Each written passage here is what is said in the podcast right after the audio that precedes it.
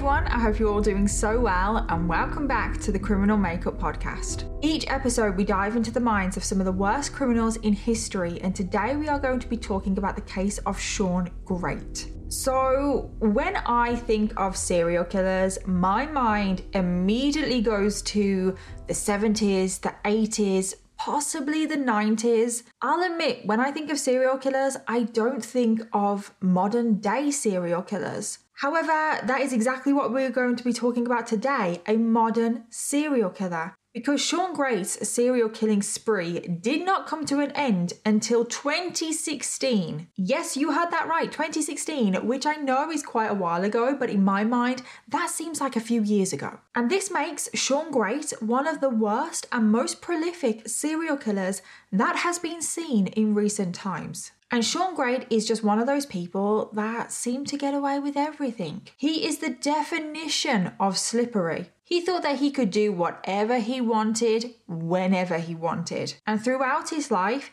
he was just never fully held accountable for his terrible actions. But not just that, Sean was also the worst kind of domestic abuser. He went on to have numerous girlfriends across many years and he treated them all in the most horrendous of ways. And this behaviour escalated and escalated until ultimately Sean Grate would become one of the worst modern day serial killers out there. So we have a lot to get through today. I know I say that a lot, but today we do actually have a lot to get through. And this man is just the worst. So be prepared to get angry today, okay? So let's dive in.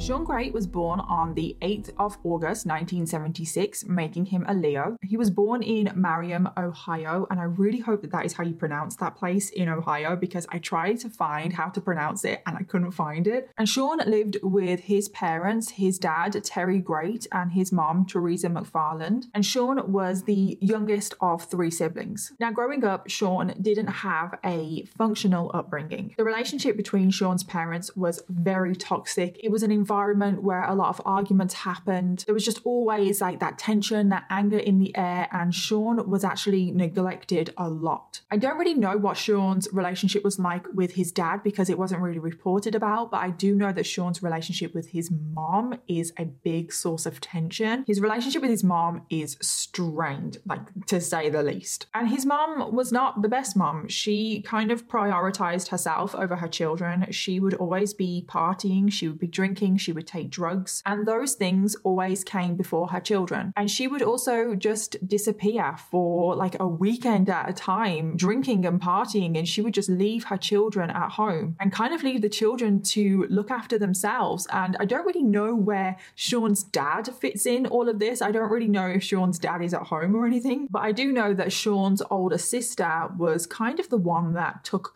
the responsibilities on her shoulders to be the mom, to be the dad, to look after the household, to raise the kids. So Sean was essentially raised by his sister, not his mom. And Sean's sister has later on gone on and said that the household was not a loving one at all. There was no quality time spent together as a family, there was no bonding. None of them really had a relationship with each other other than the fact that they were blood related. Sean's mom also never said to Sean that she loved him. And as you can understand, understand, Sean absolutely hated living in this environment. He did anything that he could to get attention from his parents. And he found out that the only way to get attention from his parents was to act out, to get in trouble in some kind of way, to cause chaos, because that is how his parents would show him attention. They would shout at him, which Sean kind of thought, well, at least they're showing me attention, because if Sean was well behaved, he was just ignored. And Sean and his mom would argue all of the time. It is said that the relationship between the two was just a constant battle. And Sean also really struggled in school. He struggled with dyslexia. He was held back in both kindergarten and first grade, and he got teased a lot about this. He got teased that he was held back. And also, around this same time, his parents also got divorced, and I think it was kind of a messy divorce. Obviously, their relationship was very toxic. So, Sean struggled a lot, both at school and his home life. And then, when Sean was just 11 years old, his mom just got up and left, and Sean was then placed in the care of his dad. And Sean didn't have a clue that his mom was going to leave. He went to school one day thinking that it was a normal day, and when the school day finished, his mom had left. His mom had packed up all of her things and left the state. And I can't even imagine how traumatic that would have been going to school thinking that you're going to return home to your mom after school, but then you don't because your mom has just gotten up, left, completely left the state without even saying goodbye because she just doesn't care. So Sean, from this moment on, lives with his dad. Sean was actually pretty talented. He was a promising baseball player. However, when he was 14 years old, a tumor was found in his arm, and he later had to have some of the bone from his hip removed to replace the bone in his arm. And because of all of this, he was actually never never able to play baseball again. And this had a huge impact on Sean. I don't know if he wanted to be a professional baseball player. I don't even know if he was good enough to do that, but it was still a passion of his. And from this moment on, he could never play again. And this was the start of his depression. This is when it really set in. And from the age of 14, Sean turned to substances, drugs, and alcohol to cope with his depression. And I think this really does explain some of the issues that Sean has and goes on to have because he's still only 14 at this point, remember, and so far in his life, he has never felt in control of his life. He's always just felt like other people are making huge decisions that are impacting him. Even the tumor in his arm, he is not in control of that. He is now not able to play baseball, again, something that is not in his control. And control is a huge thing in this case. And then when he was around 16, so approximately five years since his mom left, his mom just randomly showed up again and she demanded for Sean to move back in with her. And Sean was just like, hang on a minute, you just upped and left without saying goodbye. You just randomly appear again and think you can pick up the role of being my mom again so quickly. And Sean refused to move back in with his mom. And since his mom had left, and especially at this point, he started to be really resentful of his mom. He started to have really hateful thoughts towards her. And he literally started to fantasize about killing his mom. And Sean actually pitied his mom because his mom was addicted to drugs and alcohol and she was always out partying. And Sean saw her as pathetic and miserable. And when he was fantasizing about killing her, he was thinking to himself, well, she's really miserable and I want to take her out of her misery. As if, if he killed her, he would be doing her a favor. Sean just wanted to have a mom. That's pretty much all he wanted. He wanted to have the mom that he thought he deserved, and he wanted to feel in control of the relationship that he had with his mom. To sum Sean up, he has mommy issues, okay? And you can understand why he has mommy issues, but he decided to take that out on others innocent people. Instead of trying to figure out his issues, maybe work through them, work through them with his mom, try and work through them in a healthy way, he decided not to do that, bottle it all up, and explode and take it out on others. And psychologists after this case have concluded that Sean's mommy issues were a big root of why he did what he did. And you will definitely see the similarities between Sean's mom and who she is, and maybe some of her characteristics with the victims that he chooses.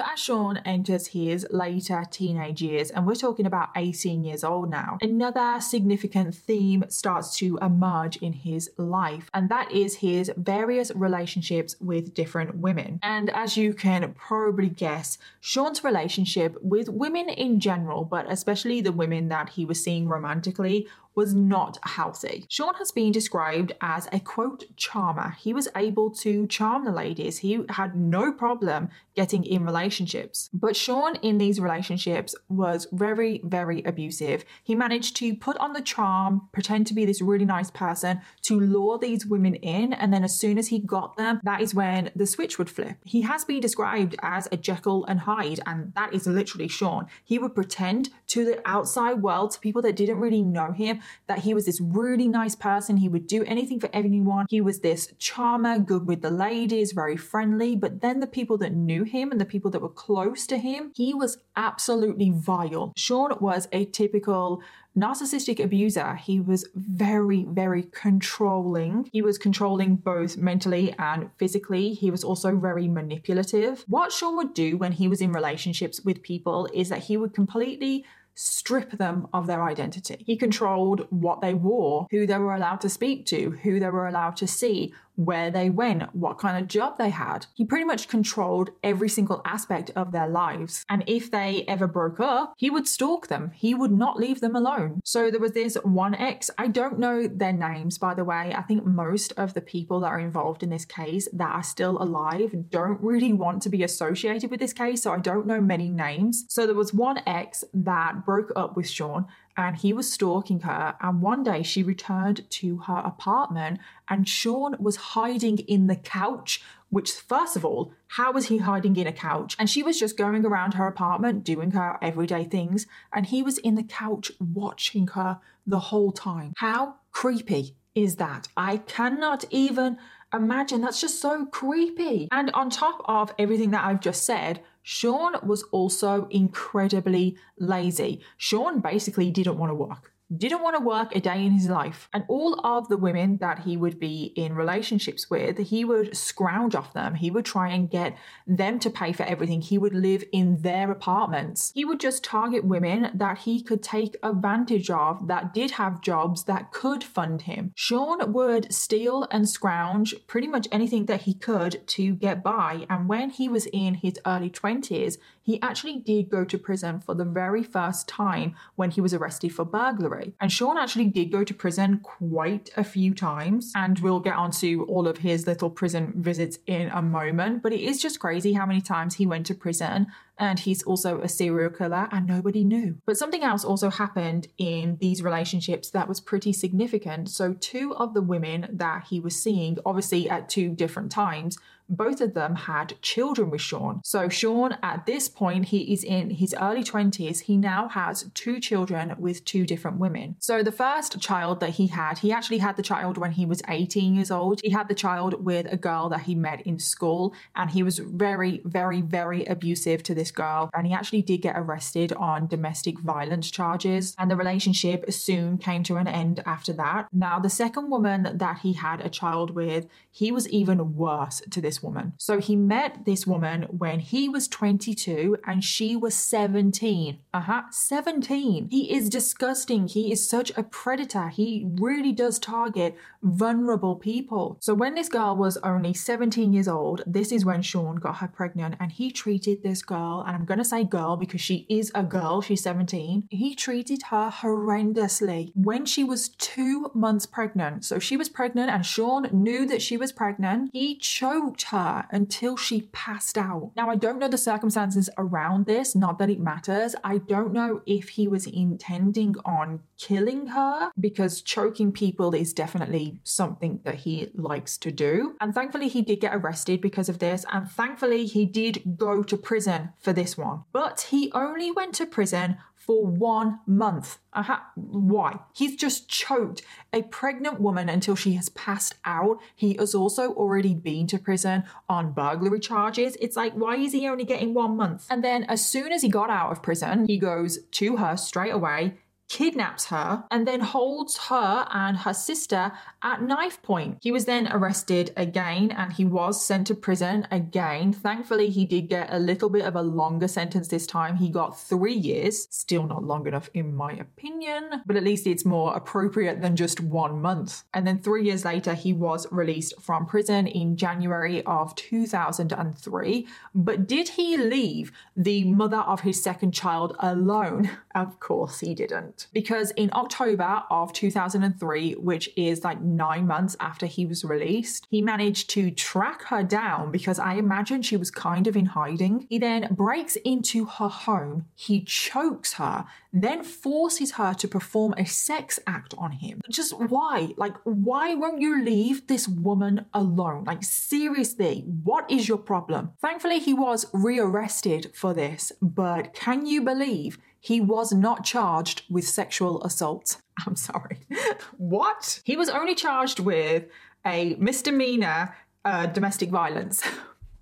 he was only given seven months in prison. And then seven months after, he was back out on the streets again. It's just like, why? Why? Why? So he has already done too much, in my opinion. Like, why are we allowing people like this to just walk the street? Like, seriously. Sean is barely in his 20s and he has already committed so much crime. He has already ruined so many people's lives and he has two children that he does not care about. I just want to say that. So we are now in April 2005 and thankfully Sean does decide to leave the mother of his second child alone at this point. Thank God. And I really hope whoever she is, that she is happy and that her child is happy and they're both healthy and thriving. So it's at this point in 2005 that Sean meets another woman, Christina Hildreth. Christina was recently divorced. She also had two of her own children. They were both young at the time. And when she first met Sean, she was completely smitten by him. Like I've said a number of times,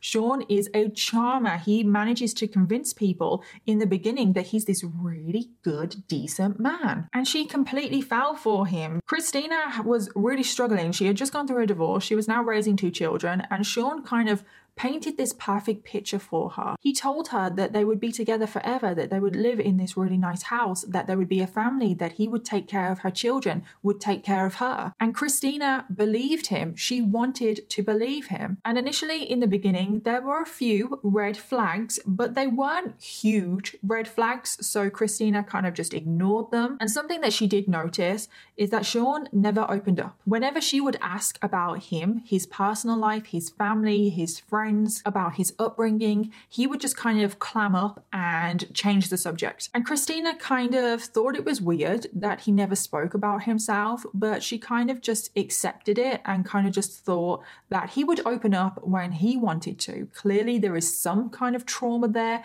Everyone opens up differently at different speeds. So Christina knew that he was holding back from her, but she kind of thought to herself, well, it can't be anything that bad. But oh boy, was she wrong because at this point in the story, Sean is approaching his 30s. He's just about to turn 30. And this is when the future serial killer, Sean Grate, was about to commit his first murder. And I know your mind has probably immediately gone to his first victim being Christina, but she is not his victim. She had absolutely no idea what Sean was up to. And unknowingly to her, she would actually be sucked into this murder and she would actually clean up the crime scene and not know it. So one day in 2005, 23 year old mother of two, Dana Lowry, was going door to door selling magazine subscriptions. And on this day, she knocks on the door of Sean's mother's house. But instead of Sean's mom answering the door, Sean answered the door. Now, I don't quite know why Sean was at his mother's house because we know that their relationship is very up and down, very love hate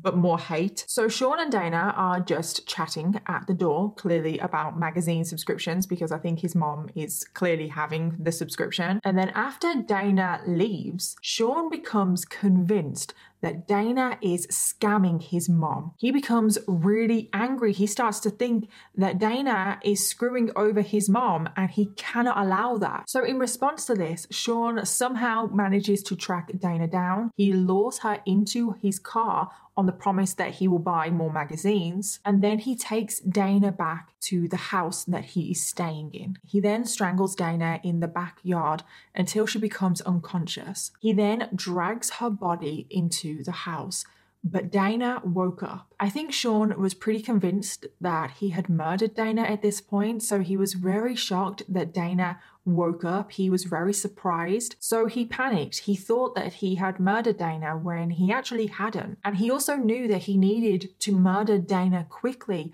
because Christina was about to come over to his house. So he grabbed a kitchen knife and stabbed Dana in the neck. This did kill Dana instantly. Sean then wrapped Dana's body in some sheets. He dumped her on the side of a road and set her body alight. Her body would be discovered months later. But tragically, she would be unidentified. She would be a Jane Doe. Her family, her children, because remember that Dana is a mother of two, her children didn't know where she was. But we come back to when she is finally identified later on in the case. But right now, Sean has committed his first murder and gotten away with it. And I just really don't understand what happened. I really don't. We all know that Sean is not a good person. He's very violent. I think he's kind of sexually violent, motivated as well. Why did he escalate to killing? Like, where did that come from? And apart from fantasizing to kill his mom, he hasn't fantasized, as far as we're aware, of killing anybody else. Why did this escalate so much? Dana was a stranger to him. He claims to have become so enraged because Dana was scamming his mom, which she wasn't. But Sean doesn't like his mom, so why would he care about that anyway? It doesn't really make sense. I have so many questions like, why did this happen? What led to this? And unfortunately, we don't really have much answers. We don't. And after Sean disposes of Dana's body, he needs to clean up the crime scene. But when he returns back to his house, Christina is already there. Like I said, he knew that she was coming over. So what does Sean do? He asks Christina to help him clean the house, which essentially was Sean asking Christina to clean up the crime scene. And we all know how lazy Sean is, so let's not pretend that Sean is actually doing anything. So, Christina, because she's so scared of him at this point, she does absolutely everything that he says she gets to cleaning the house and she's scrubbing the tiled floor. And in the grout is this thick, dark, reddish brown liquid. She doesn't know what it is. And she says to Sean, What is this substance? It is not coming off. And Sean instantly kind of clams up. He gets really uncomfortable because obviously he knows that it's blood. And Sean is acting very shifty and he says to Christina, I don't know what it is. Why am I supposed to know what it is? Would you just keep cleaning? And Christina keeps cleaning. She keeps scrubbing at this floor, trying to get the blood out of the grout. And I just think it's absolutely crazy that she was cleaning up his crime scene. And obviously, she doesn't know, she doesn't have a clue. And I do want to stress that there wasn't a lot of blood on the floor because if there was a big pool of blood, I think everyone would know that that was blood. It was just like little specks here and there because Sean had done a little bit of cleanup before he had dumped Dana's body. So it wasn't like a lot of blood that Christina was cleaning up. So she just didn't have a clue. And I think that that is absolutely crazy that she was cleaning up his crime scene. She was helping him hide the evidence, clean up the evidence. But it gets worse, it really does. So, after Christina has cleaned up the crime scene, Sean tells Christina that he has gotten her a gift. And Christina is like, What? Mm, you've never gotten me a gift before. This is not like you. What the hell is going on? And Sean presents Christina this gift and it is an engagement ring. And Christina is like, What? You want to get married? Where has this come from? And Christina tries the ring on and it's huge. It does not fit her. It's literally falling off her finger. And she says to Sean, Why would you get me a ring that is miles too big? Like, surely you would have known that this wouldn't have fit me. And Sean again clams up, it gets very uncomfortable, and he's just like, Oh, it's my mom's ring. It's an old ring from my mom. It's passed down. And Christina knows that Sean is lying because even though Christina doesn't know that much about Sean's life, she does know that he doesn't get on with his mom and his mom doesn't get on with him. And she knows that his mom would not give him a ring. But Christina just drops the subject. She knows by now that you shouldn't really press too hard when it comes to Sean because he gets very angry. And when he's angry, he is violent. But she was right to be suspicious of him because Sean did not get that ring from his mom. Sean stole that ring from Dana's hand. That ring was Sean's trophy, and I just think it's so sick that he gave it to Christina, wanting her to wear it every single day so he could see it, so then he could relive what he had done.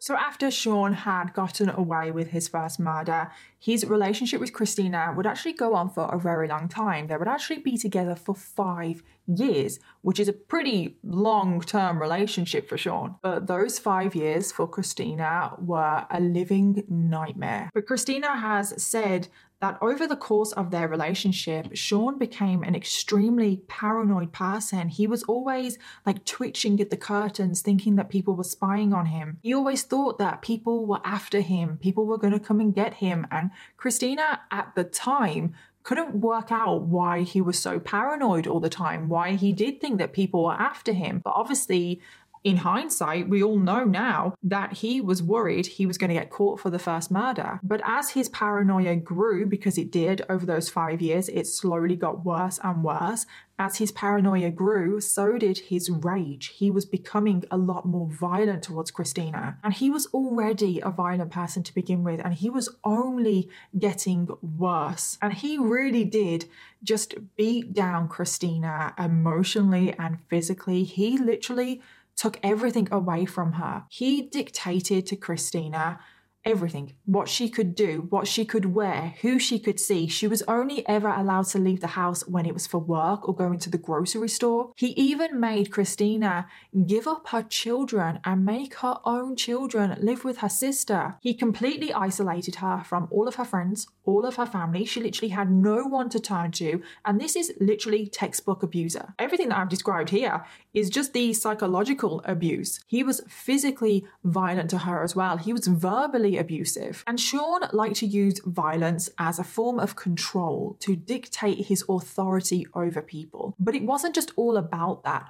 Sean actually liked inflicting pain on others. He got an enjoyment from seeing fear in their eyes. And something that Sean liked to do was take photos. He liked to take a lot of photos. And after he'd beaten up Christina, he would take photos of her injuries to document what had happened and so he could relive what he had done. Again, this is like his trophy. And this is what their relationship was like for five years. It was a living nightmare for Christina. But after being with Sean for five years, she finally gathered the strength to leave. She thought, I've had enough of this. I don't deserve this. And she decided to leave Sean. But did he make it easy for her? Of course not. Sean gave her the worst beating he had ever inflicted on her. He was repeatedly punching her, kicking her. He was dragging her around the house by her hair. He was pinning her on the ground and repeatedly hitting her. She suffered absolutely terrible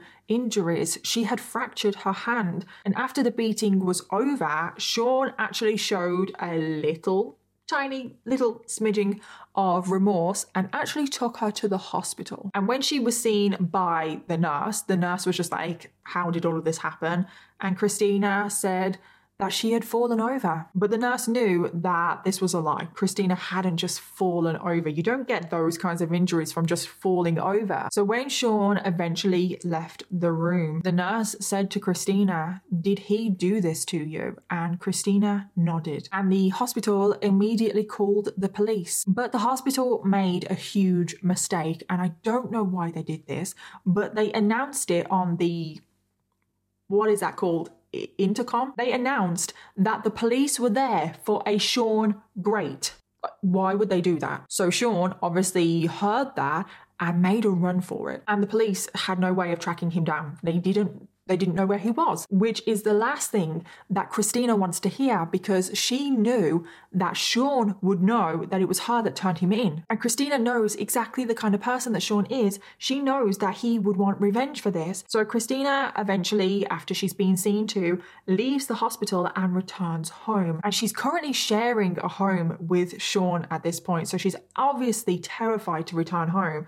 But when she does return home, Sean is not there. And she's thinking, thank God, thank God he's not here. I can pack my things and get out of this house. But unfortunately, Sean is in the house. He's just hiding and he's hiding in the couch seriously, what is with this man hiding in couches? I've never even heard of this before. It's not exactly an easy place to hide. And Sean bursts out of the couch and he's holding a hammer. At pretty much the exact same time, there is a knock on the door and it is a police officer coming to check on Christina. And Sean says to her, that if she opens the door, if she lets them in, he will kill her. So Christina goes to the door and she kind of talks through the door and she says, I'm fine, Sean's not here, everything is okay, you can leave.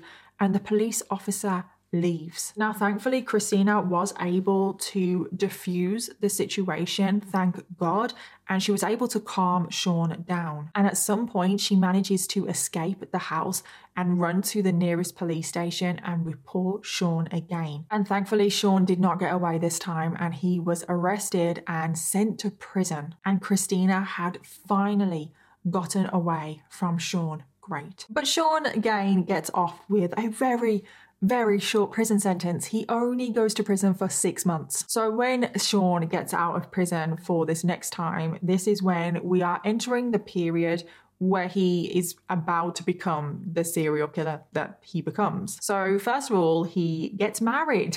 He actually gets married this time. And this is when Sean has his third child with his wife. And Sean is the exact same to this woman as well. He is a very abusive person. He's very violent. He's very angry. And thankfully, the marriage does break down pretty quickly. It breaks down after a few months, and the woman and the child manage to get away from Sean relatively quickly. And over the next few years following this marriage, he just drifts around. He squats in a few places and he goes from woman to woman, taking advantage of them, taking everything that he can from them. He's just trying to get people to look after him and pay for him, essentially. Sean was actually known to hang around apartment blocks looking for any single women that he could charm and convince them to let him live with them. He is literally the definition of a scrounger. Also, at this point, Sean is being chased for child support payments that he is not paying. He currently owes his ex wife, so the mother of his third child, $5,000. And then he also owes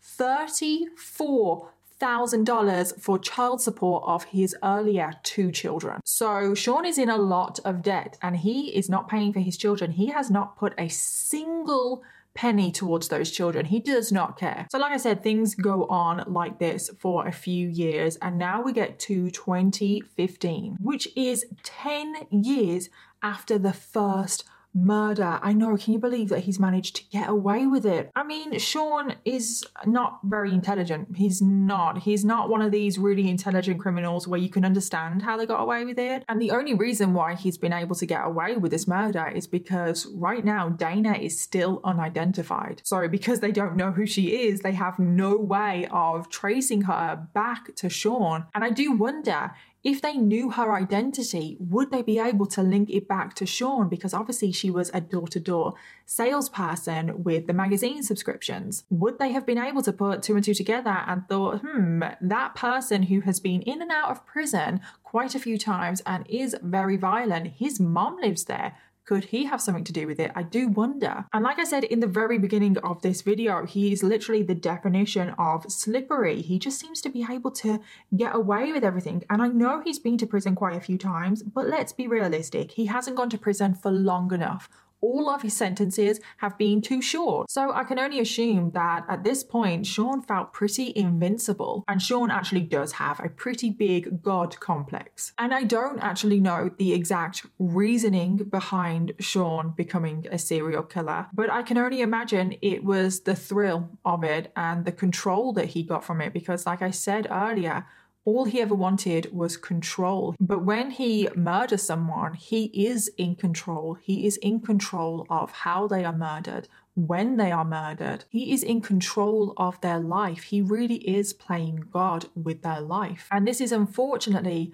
when we get to the point of the case where Sean does become a full blown serial killer 10 years after his first murder. In March of 2015, this is when Sean meets a woman, Rebecca Lacey. Rebecca was a sex worker and Sean had befriended her when she was just working on the streets. However, one day Sean accused Rebecca of stealing $4 from him, which she hadn't. And in response to this, Sean strangled Rebecca to death. Sean then dumped her body in a nearby woodland area, and Rebecca's body was found relatively quickly but her death was ruled an accident. It was ruled as a drug overdose, and an investigation never happened.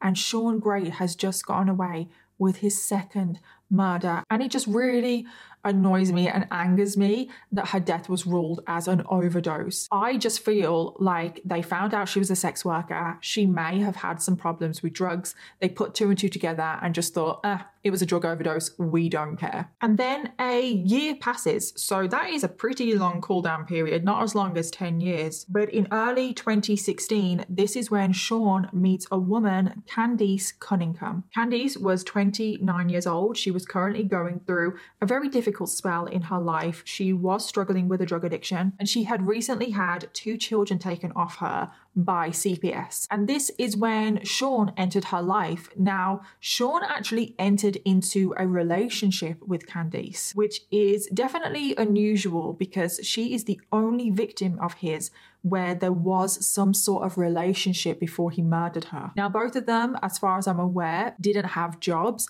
so they didn't have any money or they didn't have much money, and they both ended up squatting in an abandoned house. Now, Sean was filling Candice's head with so many lies, he was telling her that they were going to be together forever, that he would help her through all of her struggles, they would get her children back. But over the course of their relatively short relationship, Candice's drug addiction was getting worse and worse. And Sean was seeing this and he took pity on her. He thought that she was pathetic. And he thought that the best course of action would be to take her out of her misery. So tragically, in June of 2016, Sean strangled Candice to death. To cover up his tracks for this murder, he then set the abandoned house on fire to cover up any evidence, which completely burned Candice's body. But then he went back to the house and he then moved her body and dumped her body in a nearby woodland area. The fire of the abandoned house and the disappearance of Candice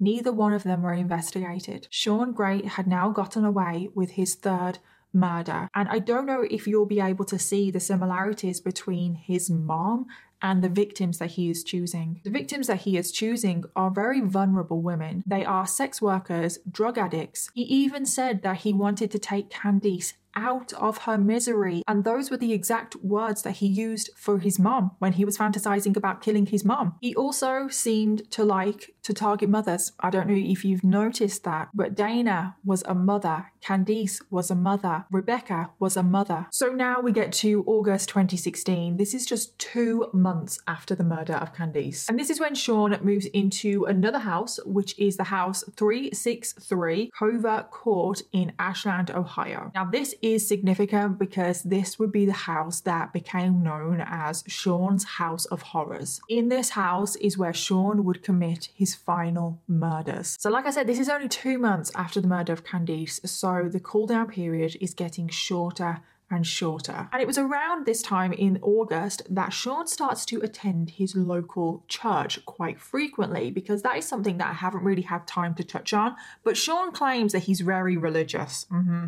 Sure. This is where he meets a very vulnerable woman called Elizabeth Griffith. Now, Elizabeth has been described as childlike. She was very trusting. She was extremely vulnerable. She was very naive. And Sean could see that and targeted her as his next victim victim. Elizabeth was only 29 years old and she had become estranged from her family. And also, currently, she was suffering from a number of different mental health issues. Sean claims to have taken pity on Elizabeth, so he invites her back to his house. Now, I don't know why he took pity on her, I don't know. She was doing perfectly fine without him. But Elizabeth was very trusting and she was always looking for friends. She was always looking for somebody to hang out with.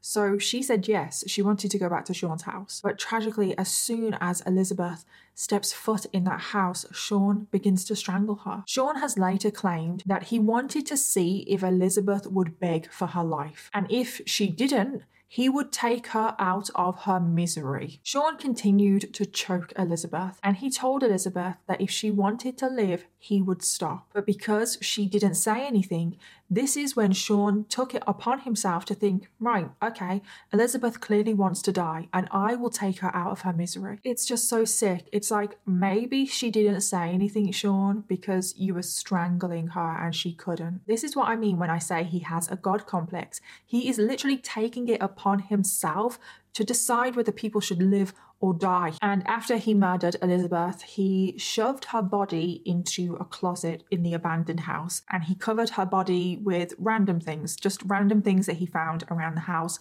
He shut the closet and sealed the closet with duct tape. No one came looking for Elizabeth, so Sean has now gotten away with his fourth murder. Sean at this point has no intention of slowing down. The cool down period is still getting shorter and shorter because just a few weeks later, he meets his fifth victim, and this was a 43 year old woman Stacey Stanley. On the 8th of September, she had gotten a flat tire and she had pulled into a gas station. And this is when Sean met her, and Sean offered to help her change her tire. Stacey was so grateful that Sean had helped her change her tire that she said, What can I do in return? Like, seriously, I want to pay you back. And Sean said to her, All I want is a lift home. So this is what Stacey did. Stacey drove Sean home. Now, we all know that Sean can turn on the charm. And and this is what he did with Stacey, and somehow he managed to charm her into going into the house. He then proceeded to rape Stacey and then he strangled her to death. He then dragged her body into the basement of the abandoned house and just covered her body again with random things that he found. Stacy's family did report her missing on the day that she went missing. However, they had no way of linking Stacy to Sean because they were strangers and clearly there was no CCTV footage of Stacy talking to Sean at the gas station because if there was, then they possibly would have been able to link her to Sean. But now Sean has just gotten away with his fifth murder. Again, the victimology is very similar. The women that he is choosing are either vulnerable in general or in a vulnerable position, for example, being stranded at a gas station with a flat tire. Stacy was also a mother. He does like to target mothers. Stacy was a loving mother of two. Again, with Elizabeth, he wanted to take her out of her misery. There are so many similarities in the victims that he is choosing to what is reminding him of his own mom. And things are escalating so much right now we have first had a 10 year gap between his first and second murder. Then there was a year gap. Then there was two months. Now there is only three weeks. It seems like he's heading down a path where he's going to be committing murders every single week. But thankfully, that doesn't happen because thankfully things start to come crashing down. And this is when he meets his next victim, which he abducts this woman. And this woman is just known as Jane Doe. She does not want her identity out there.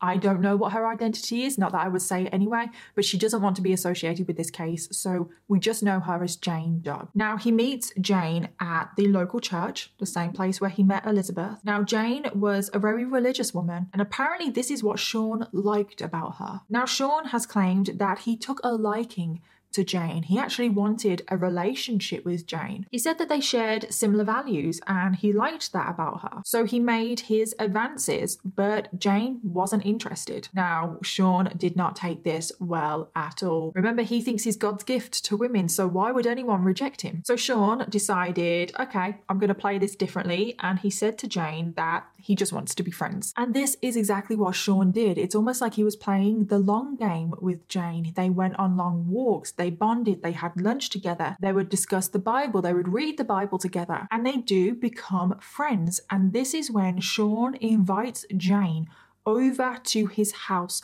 of horrors. He said to her, Come over to my house, we'll read the Bible. Now, Jane doesn't find this suspicious at all because this is her friend. You've got to remember that he has befriended her. Jane just thinks that her friend from church is inviting her over to read the Bible. She doesn't think that this is suspicious at all. So she agrees to go over. So on the 10th of September 2016, Jane goes over to Sean's house, but as soon as she enters the house, Sean's demeanor completely changes because so far she has only seen the charming side of Sean and he told her that she wasn't going anywhere and Sean then held her, abducted her for the next three days. For those three days that Jane is being held captive, she is repeatedly beaten and sexually assaulted in quote every way imaginable. Sean tied her up in weird positions. She was pumped with pills. He put duct tape over her mouth. She was starved for the whole three days. He would also strangle her if she ever attempted to break free. And then for pretty much every waking hour over those three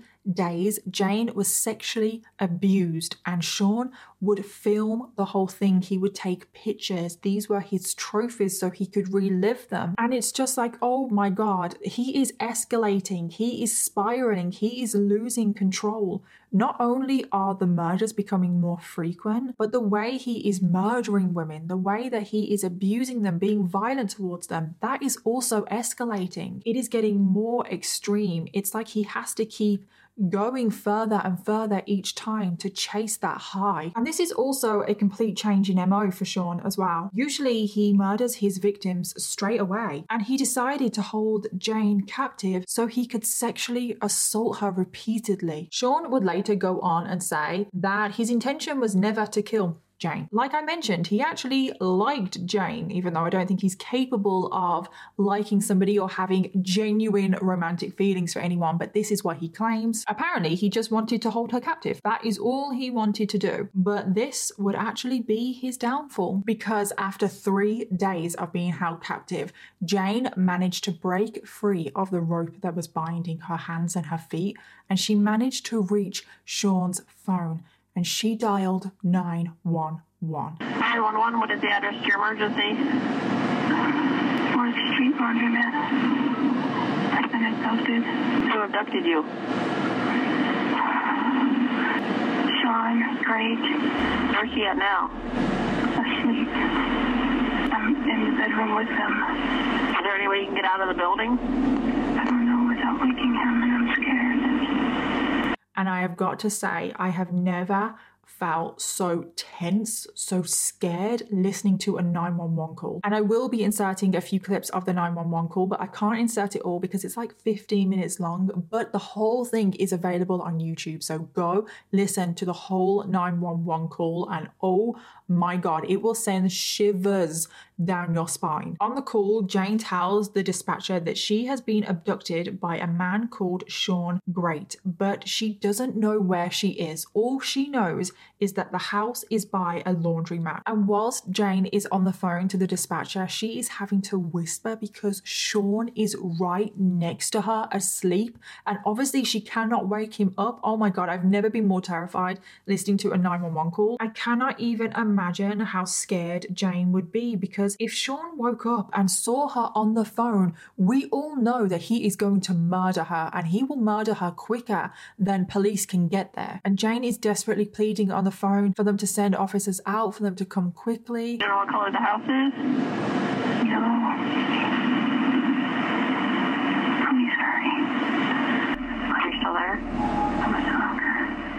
I mean, she is literally in a life or death situation right now. And then, possibly the most tense part of the whole phone call is that Sean starts to stir. He kind of wakes up a little bit, and Jane has to put the phone down. Oh, shit.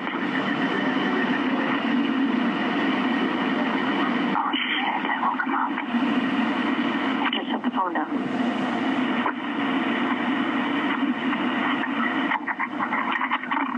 down. And she has to put the phone down, and the phone is silent for about four minutes whilst she's waiting for Sean to drift off back to sleep. And thankfully, he does go back to sleep. And this whole time, officers are trying to track down where Jane is because obviously they don't know the exact address. And then one of the officers looks up at a window in a house and he sees Jane's hand on the window and he knows this is the house.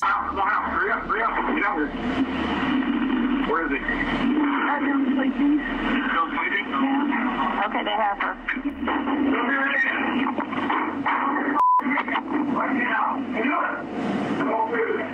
and the officers go in, rescue Jane, and arrest Sean Grate. So after he is arrested, he is taken to the police station where he now gives his pretty infamous interview because when the police started questioning Sean, they thought they were just questioning him over the abduction of Jane. They were not aware that he is a serial killer. So, first of all, the police start asking him about Jane. Why did you do this? Why did you abduct her? Yeah, we ended up having sex. Against her will. Well, it ended up she didn't like it and she was really beating herself up about it. The sex part. Mm-hmm. And Sean starts to laugh and joke and he says, Oh, it was the only way I could get her to spend a few days with me. And it's like, seriously, he's such a dickhead. And then the detective suddenly changes tactics and he asks Sean, Do you know anything about another woman that has disappeared recently, Elizabeth Griffith? Now, patrol guys are saying you know, you know Elizabeth.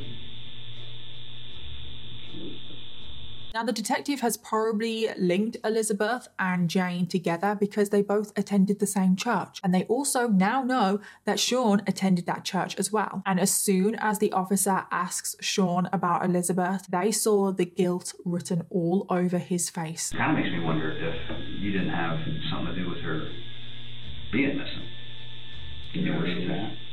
Wish I could help. The police are currently trying to get a search warrant to search Sean's abandoned home. Um, I don't even know if they would actually need a search warrant because the house doesn't belong to him, but I don't know if they know that right now. And Sean knows that it's only a matter of time before the police find the bodies themselves. So Sean finally cracks and he tells them that they will find Elizabeth's body in the closet. I'm looking for Elizabeth's body. Now, where I came from, Yeah? Is somebody in there? Yeah. Who is it?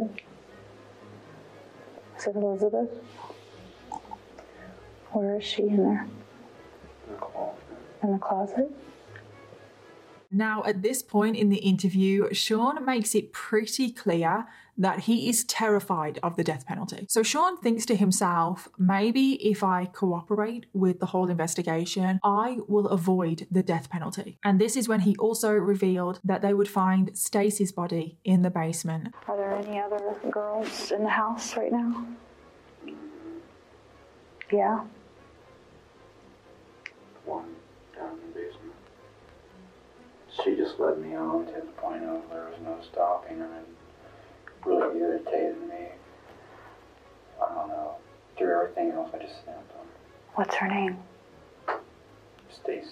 And then over the next few hours, he confesses to all five murders, gives all the details to everything. He confessed to the murder of Elizabeth Griffith, Stacy Stanley, Candice Cunningham, Rebecca Lacey, also of Dana Lowry, who he murdered in 2005, who is currently still an unidentified woman. And the police were shocked. They were not expecting him to be a serial killer. But Sean gave the exact location of all of the bodies. And obviously they have already located Elizabeth and Stacy in the abandoned house. Next, they located Candice Cunningham's body, who was in the woodland area next to the other abandoned house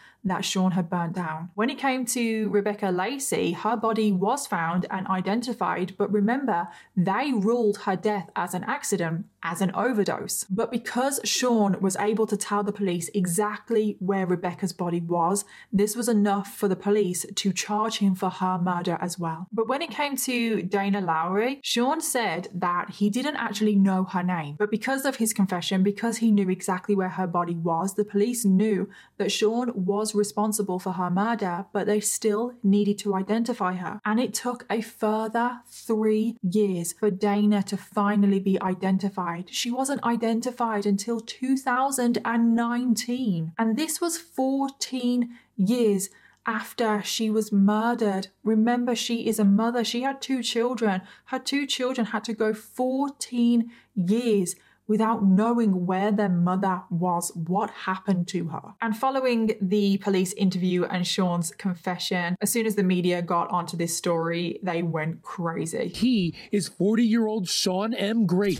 arrested Wednesday after this harrowing 911 call from a woman tied up inside this abandoned Ohio house. And obviously, this was shocking news. It was shocking that Sean was able to murder five women and he wasn't caught until 2016. And infuriatingly, Sean is one of those murderers that loves the spotlight. He was loving all of the media attention that he got. He agreed to multiple interviews. He was doing everything that he could. He wanted people to know who he was, what he had done. And when he did these interviews, you can see it in his face. He is so happy. He is loving life doing these interviews. He's basically bragging about what he's done. There is even one uh, interview that he did, and you can also see this on YouTube where he is demonstrating how he strangled and murdered five women. Elizabeth, right? It's kind of shocking, right? I was just joking. We were just joking, like how she wished she kind of would die. You know what I mean? It was like so. So I'll, I'll help you. I'll just go like this. You know what I mean? Like mm-hmm. Pushing forward and Yeah. up at the same time. right. And she kind of just like whacked my hands and like started flipping out and stuff like that to the point where I had to just like grab her and I just would lean forward and just press. And in the end, because Sean literally could not stop talking about himself, he could not stop accepting interviews, he was given a gag order. And this banned him from talking to journalists. And I think that that was a good thing. We do not need to hear any more from this man. Mm-mm, he has spoken too much. And then finally, in 2018, it was Sean's trial. Now, he pleaded not guilty, and his defense was by reason of insanity, which is just crazy. No one Mm-mm. No one is ever going to believe that Sean Grate is insane. He is very competent, and no one bought this defense. No one did because he was so open, so honest about what he had done in his confession, giving all of the details because he was so forthcoming, and just his behavior since the police interview as well. The fact that he was essentially bragging to journalists about what he's done. The jury saw straight through this, and Sean Grate was found guilty on his first two counts of murder, and his punishment was the death penalty, which is exactly what Sean did not want, which is exactly what he was most terrified of. And if that is not karma, I don't know what is. Then in March of 2019, Sean pleaded guilty to the murder of Rebecca and Candice, and in return, he was handed two life sentences. And then Dana Lowry was identified, so he was also charged with her murder and again given a life sentence for her murder as well. And to this day, Sean Grate still remains on death row, and currently his execution date is the 19th of March 2025. And that was the case of Sean Grate, one of the worst and most prolific serial killers in modern times. And I think it's quite clear that all of this was down to his relationship with his mom, the fact that he had mommy issues, because, like I've pointed out multiple times, a lot of the victims they portrayed aspects, characteristics of his own mother. But regardless, he has mommy issues. Okay, you don't take that out on innocent people. I also think that it comes down to a control thing as well. I think he liked to control people and murder he felt was the ultimate control. And there are so many people that he has destroyed, not only the victims who were five murder victims, also Jane, his numerous girlfriends that he has destroyed their lives of. He also has three children of his own, but most of his victims also had children. Dana Lowry was a mother to two young children, and even though those children were not currently in her life, she would speak to them all the time on the phone. Just one random day in 2005, Dana went missing, and her young children were never hear about their mother again. They would have no idea what had happened to her until 14 years later, when it was finally revealed that Sean Grate had taken her life. She was only 23 years old. Rebecca Lacey was described as a kind and caring person.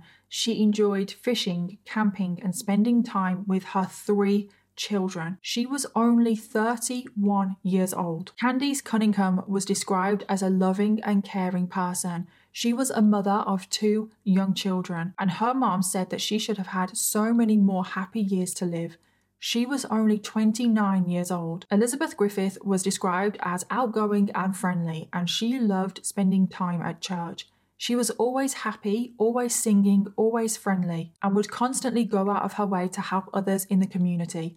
She was only 29 years old. And finally, Stacey Stanley was described as a loving mother and devoted grandmother. She loved to cook, spend time with family, and she would do anything to help others, and she loved making people in her life happy. She was only 43 years old. And obviously, we also have Jane Doe, that went through three days of just unimaginable torture. And who knows, there may be more victims out there that we don't know. I wouldn't be surprised. I don't necessarily mean more murder victims. There are so many women that he came into contact with. And I think we're going to end this here. Like, I just don't have anything more to say about Sean. He just makes me so angry. And there are no updates on the case of Sean Grate. So that brings us to the end of this episode. Thank you so much, everyone, for listening today. Subscribe or follow to make sure you never miss an episode of The Criminal Makeup. And if you enjoy the show, it would really mean a lot if you could leave a five star review. In the meantime, if you've been affected by any of the themes in this episode, please take the time to look at the description for this episode for some helpful resources. Special thanks to my producers at Audioboom Studios, and I'll see you all in the next one.